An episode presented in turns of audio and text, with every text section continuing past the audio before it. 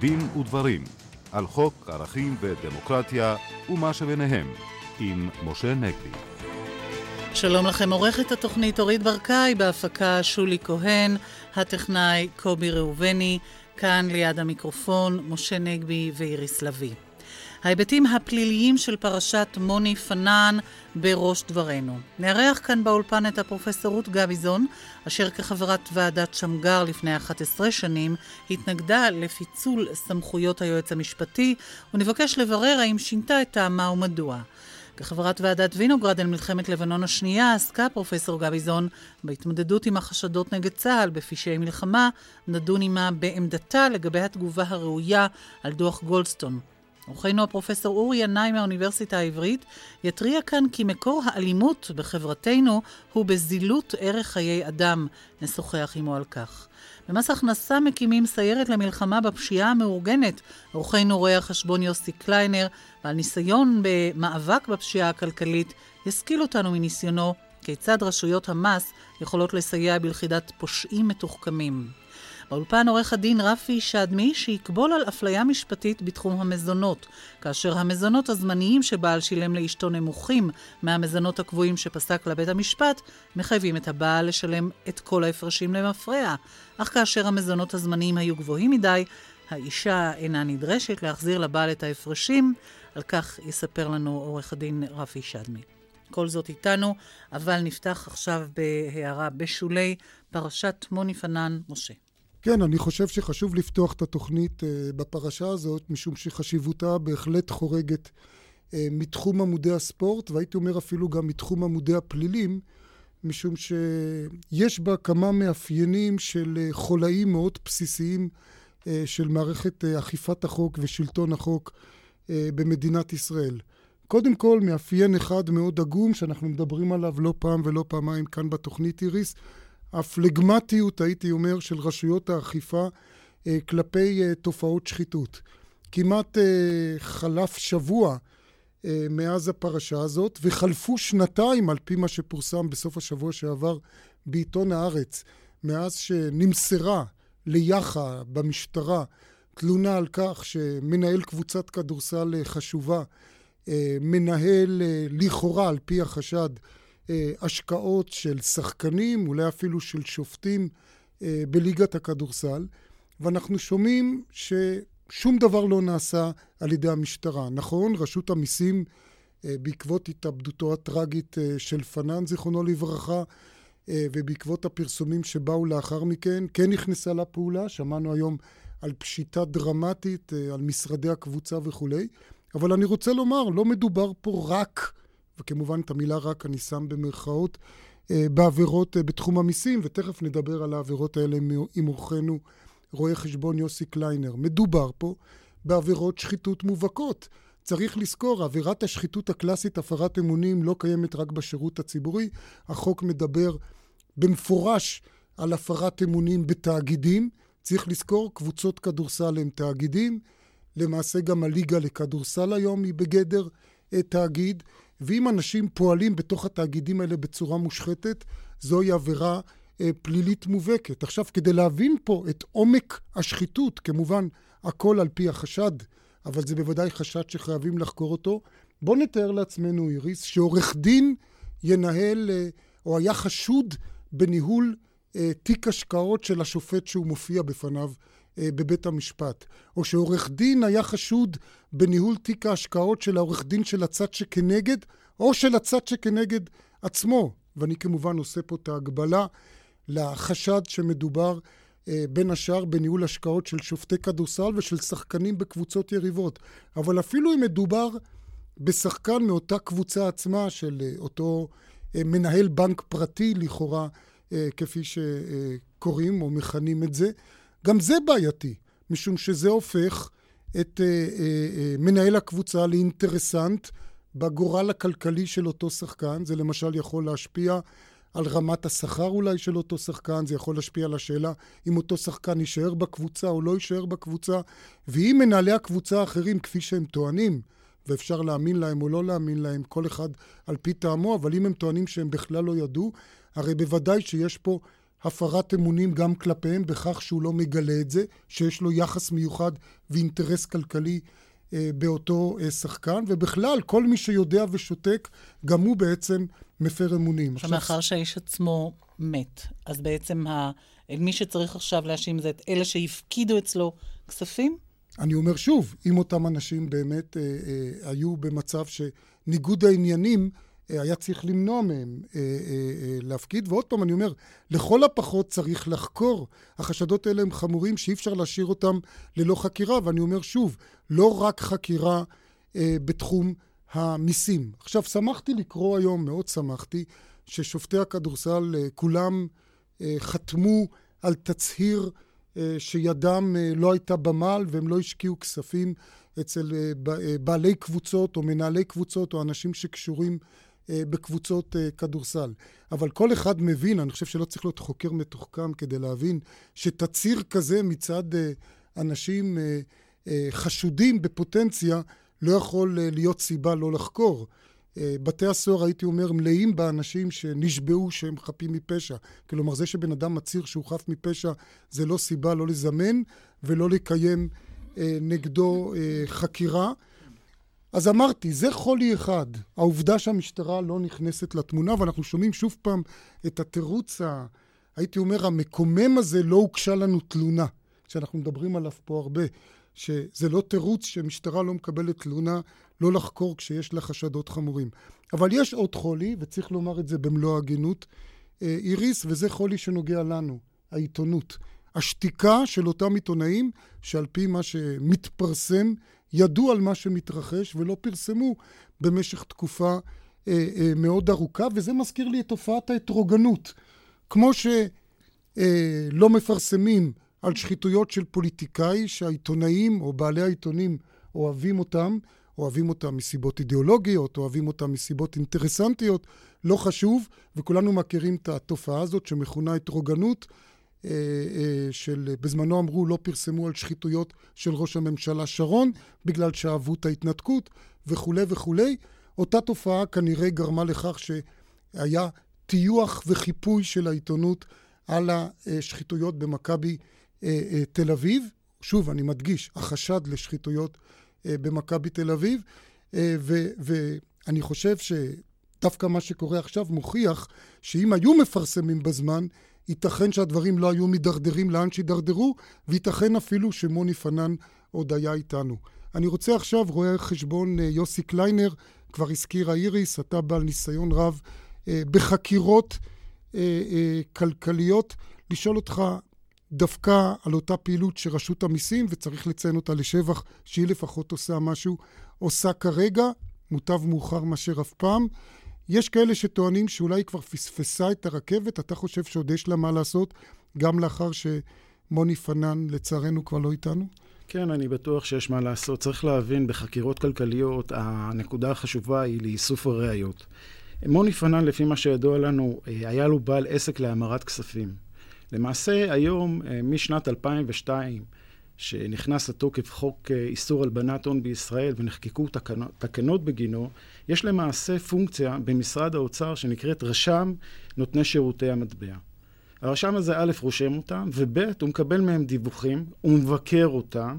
יש לו אפילו קבוצה של רואי חשבון שבודקים את הפעילות שלהם, אם הם באמת עומדים בסטנדרטים של הלבנת הון.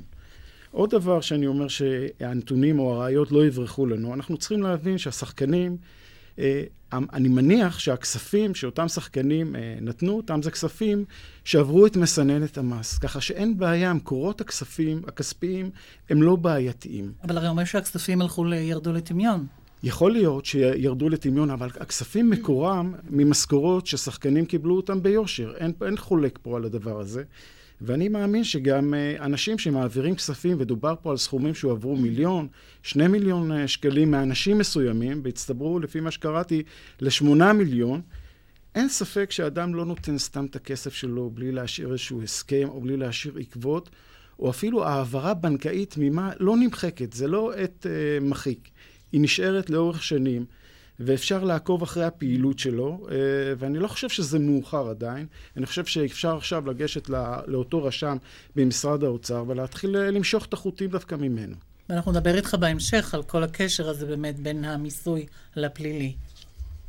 עד כאן בנושא הזה, אנחנו uh, מצפים uh, כאן לפרופסור גביזון, שאיתה נדון uh, בענייני ועדת וינוגרד, שהיא ישבה בוועדת שמגר, אבל עכשיו אנחנו נדבר על נושא אחר, איתך, פרופסור אורי ינאי מהאוניברסיטה העברית. האלימות השוטפת אותנו לא מרפה. ואתה מביא תיאוריה מעניינת, אתה תולה בעצם את הקולר של האלימות, אה, לא ברפיסות הרשויות, כפי שאומרים כאן הרבה, אלא בזילות ערך קדושת החיים. בואו נשמע את התיאוריה. אכן, אנחנו כולנו עדים עכשיו לגל של, גל גואה של אלימות, אלימות קשה שאנחנו מתבשרים לה כמעט מדי יום, ומולה אנחנו עדים גם כן לגל של פעולות חברתיות שבאות להקטין את האלימות, כולל קונצרטים וחגיגות אחרות שבמרכזן האלימות, ואני רוצה להזהיר מפני החגיגה סביב האלימות, משום שבסופו של דבר היא נותנת. אולי לגיטימציה לתופעה. ברגע שמתחילים לדווח כמה נפגעו באלימות וכמה אירועים היו, הרי שבסופו של דבר המסר הוא כך עושים כולם. מה האלטרנטיבה? אנחנו לא יכולים לא לדווח. נכון, אבל אנחנו צריכים לחשוב בראש שונה, והראש צריך להיות חיי אדם קדושים. חיי אדם, ולא משנה מי אדם. אבל מה, כערך, כערך מנהלי, כערך רשות בין אדם לאדם, איך אתה מיישם את הערך הזה של קדושה? אתה מיישם אותו בכך שאתה אה, קובע שזה הוא איזשהו ערך יסודי, ש, שאין עליו לגביו שום פקפוק, וכל אדם שעובר על הערך הזה, הוא עובר על ערך יסודי, ויש כאן עניין ערכי. יש כאן עניין ערכי, כי האלימות היא כמעט נראית במובן הפלילי שלה, לא כל כך הערכי. ערך החיים הוא ערך מאוד מאוד יסודי, ואני רוצה רק לומר, דוגמה שאני מביא אותה, היא, היא אולי לא, לא נכונה למקום הזה, אבל תראו איזה ערך ניתן לחייו של גלעד שליט. הרי כל העם מייחל לשובו. איזה ערך אדיר ומוצדק ניתן לדמותו ולחייו של גלעד, ופתאום אנחנו שומעים בימי חמישי על דקירות, ובימי שישי על דריסות, וכולנו מקבלים... וליבנו גס בזה, אתה אומר. ואנחנו לגמרי אדישים לדבר הזה. איזה, איזה פרדוקס יש כאן מצד אחד, אה, הזדהות מלאה עם קדושת חייו של אחד, ומצד שני זילות לפעמים אה, אה, כואבת של אחרים. ו, ואני רוצה לומר שבתי המשפט, ואני נזהר כאן, אני רוצה לומר שיש אה, בתי משפט מאוד מאוד מקפידים, לדעתי, בקדושת חיי אדם. תראו מה היה בשבוע שעבר, כאשר נפסקו מיליונים למשפחות מי שנהרגו במהומות אוקטובר 2000 מאום אל-פחם. אמרה המדינה, אין זילות חיי אדם, ומי שנפגע יזכה לפיצוי משום שחשוב היה לכבד את חייהם של כולם. לא היה מקום לעיריות. ותראו הבוקר פסק דין נוסף שנתנו בתי משפט בקשר לשוטרים מנהריה. הם אמרו קדושת חיי אדם ולא משנה מי האדם, חייו קדושים. אז הערך הזה נמצא, איך אתה רוצה או מציע להנחיל אותו אני, יותר? אני, הוא גם אני, כתוב בעשרת הדיברות. אז, אז זאת שאלה שהמאזינים מן הסתם יכולים להיות שותפים לדילמה. מה שאני מנסה להראות, שיש כאן מין פרדוקס. יש כן, כאן אבל... מין תופעה שלא מתיישבת. מצד אחד קדושת חיים, מצד שני זילות יומיומית של חיי אדם.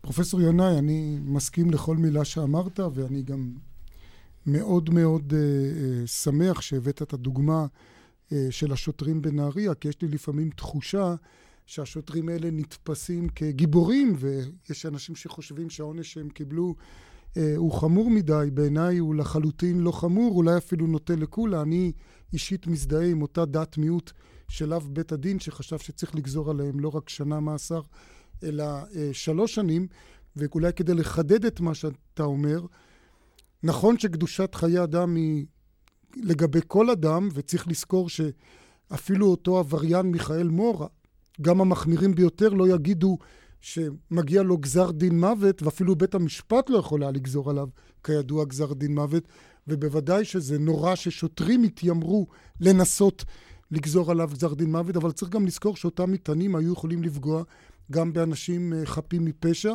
בני משפחתו ואחרים שהיו עוברים ליד אותו חלון או ליד אותה מכונית, או היו בתוך אותה מכונית שאותם שוטרים אה, על פי פסק הדין מלכדו, והשופט גם הדגיש את זה אה, בפסק הדין. אבל אני רוצה בכל זאת להקשות עליך בעניין אחר. אתה מעמיד את העניין הזה של ערך קדושת החיים ואומר, זה העיקר ולא הענישה. החמורה. ואני רוצה להקשות ולומר, האם גם ענישה קלה מדי לא מעבירה מסר של זילות חיי אדם? אין לה ערך חינוכי או אנטי-חינוכי. כאשר אתה לוקח אה, אה, אנשים שפגעו בחיים בצורה נפשעת וגוזר עליהם שנה, שנתיים, עשר שנים אפילו, ולעומת זה על שודד בנק שפגע רק ברכוש, לא סיכן חיים, אתה גוזר 14 שנים, או על מועלת בכספים כמו אתי אלון, אתה גוזר 17 שנים. זו לא זילות נוראה של חיי אדם? אתה בעצם אומר חיים פחות שווים מכסף? אני אומר דבר פשוט. כאשר עבריין מבצע עבירה, כאשר אדם מבצע עבירה, אני לא משוכנע אם פסקי הדין מצויים לפניו. אם הוא ער ומודע לענישה. אתה רוב... כופר בזה שהעונשים מרתיעים. אני משוכנע, שוב, אני אומר,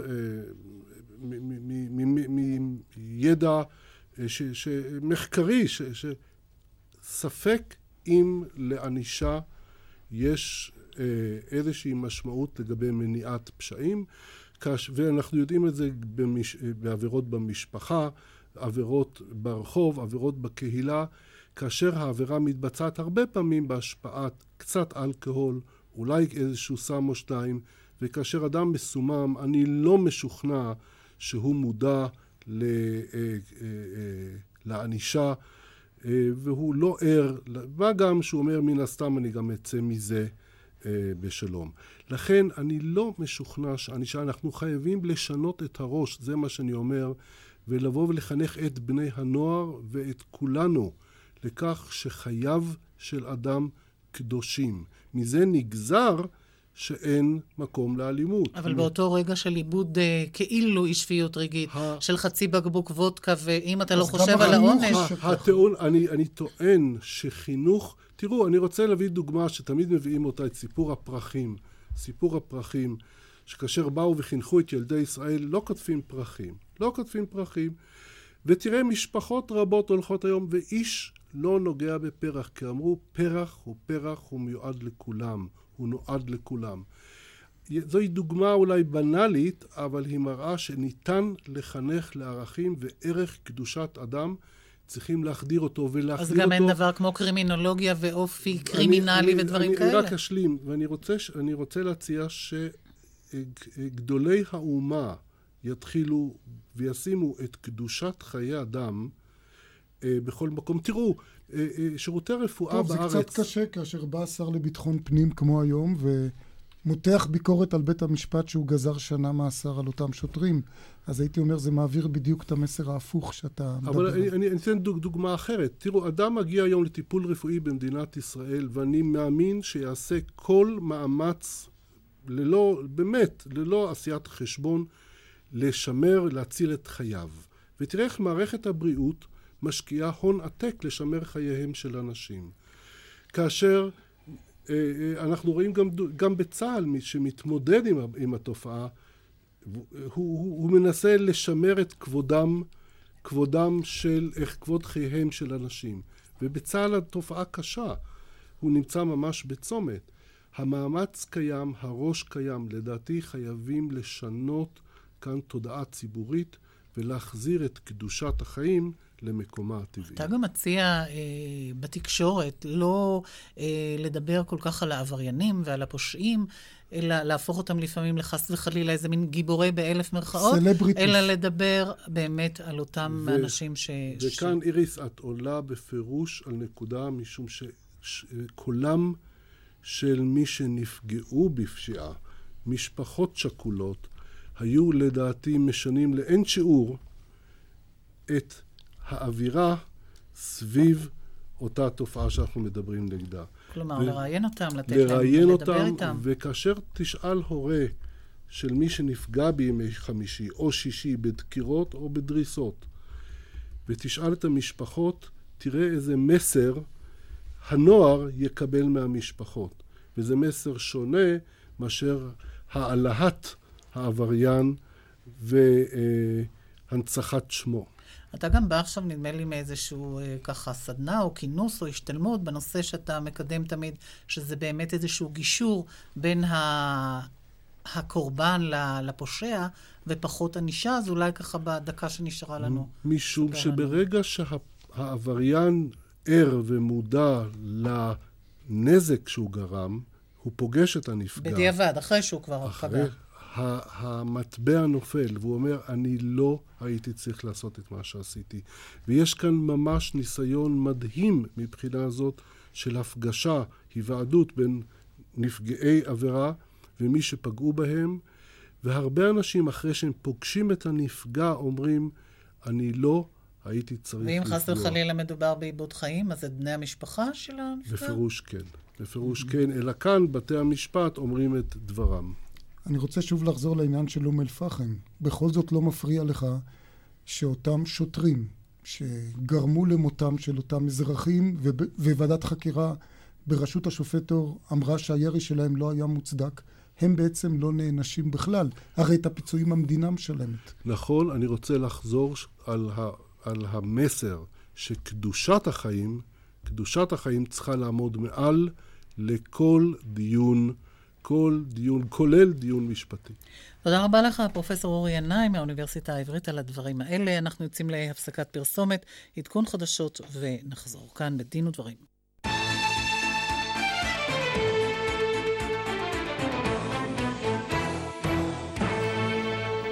דין ודברים, אה, ראש הממשלה טרם הכריע כיצד להתמודד עם ההאשמות הקשות בדוח גולדסטון. איתנו באולפן הפרופסור רות גביזון, אה, אנחנו רוצים, ערב טוב לך, לך ולעמיתייך בוועדת וינוגרד על מלחמת לבנון השנייה. היו המלצות שאולי יכולות לסייע לו בנושא הזה. אה, כן, אנחנו אה, ראינו כבר את המצב שבו אה, הועלו טענות של שימוש לא פרופורציוני בכוח מצד מדינת ישראל. אמנם המצב שם היה שונה מהבחינה הזאת שחלק גדול מהאוכלוסייה האזרחית של דרום לבנון שבה התנהל רוב הלחימה וההפצצות לא היו וגם בדחיה איפה שהפציצו לא היו אזרחים אבל ההתנגדות לסוג הזה של הפעילות הושמע כבר אז והאמת היא שדוח גולדסטון אה, חוזר על הדברים האלה, ואחד מהדברים שחשוב להזכיר אותם, שהוא לא מדבר רק על הבעיה של הפגיעה באזרחים, הוא מדבר על הסגר, הוא מדבר על דוקטרינת הדחיה, הוא מדבר על ההרס הלא פרופורציוני של רכוש, גם כשאיננו קשור בפגיעה באזרחים, ולכן הוא מעורר באמת סוגיות עקרוניות. לגבי מה יכולה מדינה לעשות כאשר היא מתמודדת מול אויב תת-מדינתי שנלחם מתוך אוכלוסייה אזרחית. היא שאלה מאוד מאוד קשה, שלמערכת המשפט הבינלאומי עדיין אין תשובה אליה. ואני חושבת שאחד הדברים המתסכלים ביותר בדוח גולדסטון הוא, מעבר להאשמות האלה שאנחנו, אני מניחה, עוד נחזור אליהן, אה, הוא שבעצם הוא לא נותן לשאלה הקרדינלית הזאת מענה. ומכיוון שהוא לא נותן מענה, הוא לא יכול להיות נקודת מוצא טובה להערכה לא של עופרת יצוקה, ובעיקר לא של ההמשך של היחסים המדיניים צבאיים בינינו ובין שכנינו. זאת אומרת, הוא מאשים, אבל לא נותן אלטרנטיבה, לא מציע אלטרנטיבה. לא רק זה. צריך לזכור את קלאוזוביץ'. מלחמה זה עסק קשה, אבל מלחמה היא כלי בדרך להשגת יעדים מדיניים. ותדווקא אם אתה רוצה באזור כל כך קשה, באזור כל כך אלים, באזור כל כך נחרץ, באזור שיש בו אנשים וגופים ותנועות שמדברות על להשמיד, אתה צריך ליצור איזשהו איזון ביחסי כוח ומדיניות שייצב את התמונה. אם אתה לוקח את הצד החזק מבחינה צבאית ואתה קושר את ידיו כך שהוא לא יכול להפעיל הרתעה אמינה, אתה לא יוצר תמריץ לצד הכאילו חלש לוותר על היכולת שלו לפעול בחולשה מתישה ולהגיע להסדרים. זה לא סתם שמדינת ישראל ואמריקה אומרות עכשיו שמה שקורה סביב דוח גולדסטון מפריע לקידום תהליך השלום. תהליך השלום הוא תהליך שבאים אליו שני צדדים שצריכים לוותר, ועושים את זה כי הם חושבים שאין להם ברירה. ושהזמן פועל לרעתם, ולכן כדאי להם להגיע להסכם עכשיו. אם צדדים שהם דווקא יותר חלשים, מרגישים שהזמן עומד לטובתם, מפני שהאיום של הצד השני הוא לא אמיתי, לעומת זה, הצד השני אינו יכול לעמוד בהתנגדות שלהם לאורך זמן, כי או שהוא מפסיד בשדה הקרב, או שמפגיצים את היחצוב שלו, או שהוא כבר יוצא למלחמה, אז הוא עושה, עושים לו דה-לגיטימציה. כן. אם זה המצב, הסיבה להגיע להסדר במזרח התיכון נעלמת או נחלשת מאוד. יש, יש עכשיו התלבטות אה, אה, מאוד קשה, אני מבין, גם בלשכת ראש הממשלה, האם להסכים לאותה דרישה לוועדת חקירה אה, בלתי תלויה, בלתי תלויה בצבא, אה, שתבדוק את ההאשמות אה, בדוח גולדסטון, וגם לזה אתם בעצם התייחסתם בצורה ברורה מאוד בדוח ועדת וינוגרד. אני עיינתי היום בפרק, פרק 15 לדוח, שעוסק בכל הנושא הזה של המשפט הבינלאומי, דיני המלחמה, ואני מצטט מהדברים שכתבתם שם, פרופסור גביזון, את ועמיתייך, ראוי ונכון שמדינת ישראל תקיים בדיקה הולמת בכל מקרה של טענות שלכאורה יש בהן ממש על חריגות מכללי המשפט הבינלאומי. כדי שהתחקירים יהיו אמינים, אתם אומרים, חשוב שהם ייעשו או יושלמו בפיקוח או בשילוב של גורם חיצוני למערכות שעל פעולתן מלינים. כלומר, אתם מראש אמרתם בשנת 2008, כשפרסמתם את הדוח הסופי, שחשוב שתהיה חקירה חיצונית למערכת הצבאית. אה, אני מניח שזה גם עמדתך היום. חד משמעית, ועמדתנו אז ועמדתי היום אה, לא נובעות לא מדבקות במוסר או במשפט הבינלאומי, אלא מפני שאין דרך אפקטיבית כלפי פנים וכלפי חוץ להתמודד עם טענות רציניות אלא לחקור, ובשום מקום סביר לא יכול להיות שהמונופולין על החקירה הוא בידי הנחקרים. זה פשוט תהליך שלא עומד בפני ביקורת בשום מקום, וניסיון לקיים אותו הוא רק יותר מחשיד את הצדדים. עכשיו, הדבר הזה הוא נכון לא רק מבחינת הדרישה של המשפט הבינלאומי, אלא אני חוזרת ואומרת מבחינת היכולת של הצבא לדעת שהוא עומד ביעדים שהוא מציב לעצמו. אם אכן יש בעיות של משמעת חמורה בתוך הצבא, זה לא רק בעיה מוסרית, זה לא רק בעיה משפטית, זאת בעיה מבצעית ממדרגה ראשונה. עכשיו, עוד פעם, אני רוצה לחזור לגולדסטון. ראינו את הדבר הזה גם אז, וגם רואים את זה בגולדסטון, ופה יש להבחין בין שני סוגים עקרוניים של טענות. יש טענה אחת שירו באנשים שהרימו דגל לבן. יש טענה שתקפו מסגדים בזמן תפילה כשלא היה טעם צבאי. אלה אירועים ספציפיים שצריך לחקור אותם, רצוי לחקור אותם בזמן אמת, זה לא בסדר שעדיין אין לנו תשובה. אבל חלק מהטענות שהושמעו בלבנון, וחלק מהטענות החשובות שמושמעות אחר, עכשיו, הן מסוג לגמרי אחר. הן בכלל לא דורשות חקירה, הן דורשות ברור אמיתי, מקצועי, אמין, בלי חקירה. ולכן הטענה כאילו צריך לעשות פה ועדת חקירה מסוג ועדת כהן, היא פשוט לא מבינה את עוצמת האתגר שדוח גולדסטון מעמיד. ועדת כהן נועדה לבדוק שאלה ספציפית של האחריות של מדינת ישראל לטבח בסברה ושתילה. זה היה אירוע מסוים, חקרו אותו, בדקו אותו, עשו מה שעשו.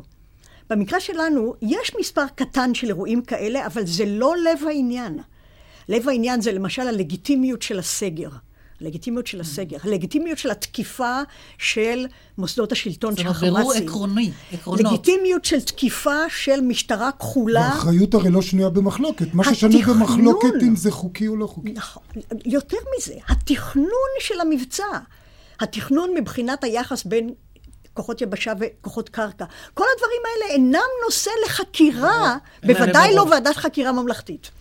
הדברים האלה הם ברורים, ואנחנו רוצים אה, לדבר איתך על נושא אה, נוסף, היוזמה של שר המשפטים לפצל את אה, סמכויות היועץ המשפטי, ואת התנגדת בשעתו כיתר חברי ועדת שמגר לפיצול הזה. מאז שינית את דעתך? אני, גם בוועדת שמגר וגם היום, אני חושבת שוועדת שמגר לא עסקה בפיצול. היא אכן אמרה, מכיוון שמישהו העלה את הדבר הזה, שלא צריך לפצל, אבל נושא הפיצול לא עמד על סדר היום. ועד היום אני חושבת שהבעיה איננה הפיצול. אלא הבעיה היא היכולת של מדינת ישראל להעמיד את כל הפונקציות החיוניות של שירות משפטי ציבורי. וזה קשור קצת לדבר שדיברנו עליו קודם. יש דבר אחד שכולם חושבים עליו וכולם מדברים עליו, והוא ללא ספק מאוד מאוד חשוב, והוא מערכת אכיפת החוק הפלילי. בייחוד כאשר הוא נוגע לבכירי שלטון, בייחוד כאשר הוא נוגע לחשדות בשחיתות, בייחוד כאשר יש פחד שבגלל קרבה לשלטון, יהדרו לא את הדל בריבו, אלא את החזק בריבו. ויש הסכמה עקרונית שלא תמיד מת, מתממשת, שחיוני שרשות אכיפת החוק כלפי מקרים ספציפיים תהיה עצמאית מהממשלה. כן, אבל פרופסור גביזון, את אמנם אומרת שלא דנתם בפיצול, או שזה לא היה עיקר העבודה של הדוח, אבל אפילו בחוות הדעת הספציפית שלך בדוח ועדת שמגר, את כתבת שם דעת יחיד, את אמרת, ואני מצטט, שהפיצול של הסמכויות של היועץ יחליש את יסוד העצמאות המקצועית בעבודה שלו. אז זה עלול לחבל באותו דבר שאת מדברת עליו. או ששינית את דעתך. יש יתרון גדול לגוף מקצועי אם הוא בנוי באופן היררכי ויש לו קודקוד אחד. יש לזה יתרון גדול. כשהחוות הדעת המקצועיות, המשפטיות, באות ממקור אחד, יש לזה כוח. אבל יש לזה גם מחיר. מפני שאם הפונקציות האלה אינן דומות, ולפעמים הן עומדות ביחסים מורכבים אחת עם השנייה, אם יש לנו קודקוד אחד שמרכז את האחריות לכל הפונקציות האלה, יש חשד שחלק מהפונקציות, אם לא כולן, תצאנה ניזוקות מאחדות הפיקוד. ויש פה עניין של, כמו בהרבה דברים, איזון, איזון. של חלוקה. בנייה חוקתית. ואיפה את שמה את ה... בסופו של דבר, אם אני שוב יושבת היום בוועדה מסוג ועדת שמגר, ואת נדרשת לענות, לפצל או לא, מה תשובתך היום? אני לא יודעת, אני צריכה לקבל יותר נתונים גם על מה המערכת מוכנה לעשות. המצב הקיים היום הוא שיש חולשה לא בעיקר במערכת אכיפת החוק, שהיא בסך הכל בסדר. החולשה המרכזית היא דווקא בשתי הפונקציות האחרות של היועץ המשפטי, הייעוץ והייצוג, שנכלרות כאילו יחד, אבל גם הן שונות. וחלק מהבעיות שאנחנו רואים בגולדסטון ובדברים מהסוג הזה, הם תוצאה של חולשת הייעוץ וחולשת הייצוג. וחלק מחולשת הייעוץ וחולשת הייצוג זה גם מפני שאין מספיק זמן, אבל גם מפני שהאחריות האסטרטגית שלך כיועץ שונה מהאחריות האסטרטגית שלך כמייצג. למשל, כי כשאתה יועץ אתה יועץ לפני מעשה. כשאתה מייצג, אתה נכנס אחרי מעשה. בואו ניקח שוב את גולדסטון המפורסם. בגולדסטון המערכת המשפטית הייתה מעורבת מאוד, בעופרת יצוקה, בלתת אישורים לחלק מהמעשים שגולדסטון אומר שהם פשעי מלחמה. עכשיו, היינו יכולים להגיד, אנחנו לא רוצים ועדת חקירה בראשות שופט, מספיק יהיה לנו ועדת חקירה בראשות היועץ המשפטי לממשלה. אבל את אומרת, הוא נגוע בהחלטה. הוא כבר נגוע. עכשיו, האמת היא שפה אין לנו ברירה, פה אין לנו ברירה, מפני שוועדת גולדסטון מאשימה גם את הממשלה. כך שגם היועץ המשפטי לא יכול לעזור. עכשיו, אני רוצה בכל זאת לחזור לגולדסטון, כי זה מאוד חשוב. יש לנו הרבה כלי חקירה, אז הצבא לא יכול רק לחקור, ואפילו היועץ המשפטי לא לבדו יכול. אבל יכול להיות שבמקום להקים ועדה אד הוק, שאין לה כלים לחקור, שהיא לא יכולה להתמודד, שהיא לא יכולה לבדל בין החקירות אד הוק ובין העניינים העקרוניים, אולי צריך לפצל את זה בצורה אחרת ולהשתמש במנגנוני חקירה שכבר יש לנו. כמו למשל מנגנון שנחשב אמין ועצמאי, כמו מבקר המדינה.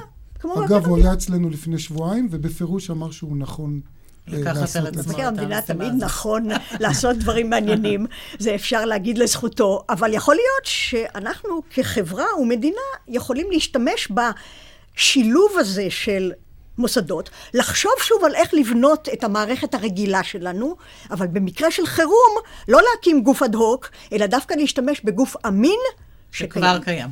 תודה רבה לך, פרופ' רות גביזון, על הדברים האלה. ואנחנו אה, עוברים אל הנושא הבא. ברשות המיסים מקימים סיירת למלחמה בפשיעה המאורגנת, ואנחנו חוזרים אליך, רואה החשבון יוסי קליינר. אתה מתמחה בעצם בביקורת חקירתית, שימשת שנים יועץ למערכת הביטחון, אז מס הכנסה יכול באמת אה, להפיל את המאפיה, כמו שקרה אה, לאל קפונה? אז כן, מס הכנסה היום מצפים ממנו משני אתגרים. אחד, אתגר ראשון, מס הכנסה אמון על גביית המיסים בישראל, אז מבקשים ממנו גם להעמיק אותה למגזרים אחרים שלא נמצאים בתחום הגבייה, זה אחד. ואתגר שני, עם החלת אה, מדיניות של איסור הלבנת הון בישראל, שמדובר פה על פשעים שפשעי המקור שלהם הם ארגוני פשע, גם מצפים ממנו לפעול בתחומים האלה. צריך לזכור שמס הכנסה כרגע לא קשור לרשות לאיסור הלבנת הון, כי עבירות מס אינן uh, עבירות שנחשבות כעבירות מקור לעניין חוק איסור הלבנת הון. לכן יש עדיין, אה, אני אתן לכם כמה דוגמאות של פשעים למעשה שנופלים בין הכיסאות, כמו גניבת זכויות יוצרים. שלא תמיד הם יוצרים רווחים או, או אה, משאים רווחים גבוהים, אבל הם קיימים. יש גם סחר בבני אדם, שמישהו צריך אה, אה, גם כן לבחון אותם ולהפסיק את הכדאיות שלהם על ידי סיכול אותם אנשים. למס הכנסה גם יש בעיות של הברחות, של שיטות הדלת המסתובבת בגלל הקירוב שלנו לרשות. למעשה יש אפשרות אה, לא לקבל חזרה מכסים או דברים כאלה, תרמיות ממש מהכסף שלנו, מהכסף שאנחנו שילמנו אה, כמיסים. אבל איך זה מגיע אל אותם ארגוני פשע? איך אתה עוזר בעצם לכך? למקד אותם, למקם אותם. אז היתרון של מס הכנסה, בואו נעבור עליו בקצרה. יש לו מאגרי מידע כמעט בכל תחום. עוד, יש... עוד יתרון שלו זה ש... כשמדובר בחקירת מס הכנסה אין זכות שתיקה. בעצם אדם חייב לענות על השאלות. נכון, נכון. יש לו יכולת כל הזמן גם לעבות את מאגרי המידע האלה. זאת אומרת, אם לא מספיק לי הנתונים על אדם מסוים, אני יכול לבוא בדרישות אליו להגיש עוד דוחות ועוד דוחות, ואפילו... הוא לא יכול לסרב. הוא לא יכול לסרב אותם. יש להם יחידות מקצועיות בכל תחום כמעט. יש להם מודיעין שהם יודעים לאסוף, יש להם חקירות, יש להם פיזור ארצי, גדול ארצי של אה, פקידי שומה, יש להם יחידות שיכולות לבצע ביקורת שטח, אה, ביקורת ספרים, כל הדברים האלה, וכמובן יש להם מחשוב והדרכה וניסיון מצטבר אה, מהקמת שנת המדינה. מישהו צריך להזמין אצלם את העבודה הזאת. אז ככה, מי שצריך להזמין ולעבוד איתם במשותף, זה היחידות הארציות של משטרת ישראל, ואני מדבר על יח"א, ואני מדבר על יחב"ל ועל... יש היום מספיק שיתוף פעולה, או שעד היום היה נתק? אני חושב שהייתה בעיה. ובתרבות הארגונית של שני הארגונים. למעשה, אני חושב שמס הכנסה אמר, אם אני לא חלק מהצוות של הלבנת הון במדינת ישראל, או אני לא מקבל מידעים, אז למה שאני אשתתף בזה? זה טיעון מאוד... Uh, צריך להחליף מודיעין בין גוף לגוף, ומס הכנסה למעשה לא היה בלופ הזה. Uh, אני רוצה אולי עוד שאלה אחת, uh, uh, מר קליינר, כי זמננו הולך ומתקצר. הוזכר פה קודם המקרא המפורסם של אל קפונה, שעשה מעשים נוראים ומסמרי שיער, פגע הרבה בקדושת חיי אדם, אה, כמו שאנחנו יודעים, אבל אה, בסופו של דבר תפסו אותו והכניסו אותו לכלא על עבירת מס. אתה, אה, יש אפשרות לעשות את זה גם במציאות אצלנו. למשל, הזכרת קודם סחר בבני אדם, בגלל שאותם אנשים לא משלמים מס על אותן הכנסות שלהם, בעצם להוכיח את uh, אשמתם? אוקיי, okay, יש, צריך קודם כל להת, להתגבר על התרבות הארגונית של כל, uh, של כל גוף. זה רוצה להשיא מיסים וזה רוצה לתפוס את העבריינים על העבירות המקור. כי בוא נזכור שצריך לשלם מס גם על עבירות פליליות. נכון. מישהו צריך להיות מלמעלה ולדעת שלקחת כל גוף עם היתרון היחסי שלו למשימות של גוף אחר. דוגמה, אין שום בעיה דרך חקירות כלכליות להגיע לפשעי מקור אחרים, לדוגמה בסחר בבני אדם, ולהעמיד את הבן אדם על סחר בבני אדם ולא על, אה, ולא על עבירת מס. כן.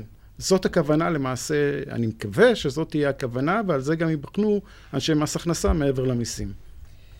אנחנו נסתפק בדברים האלה בנושא הזה, ועכשיו לאורח שלנו עורך דין רפי שדמי, שרוצה להתריע כאן על אפליה בסוגיית ההפרשים בין מזונות זמניים לקבועים, והאפליה כאן היא לרעת, אולי מרכאות, אולי לא, הגברים. נכון.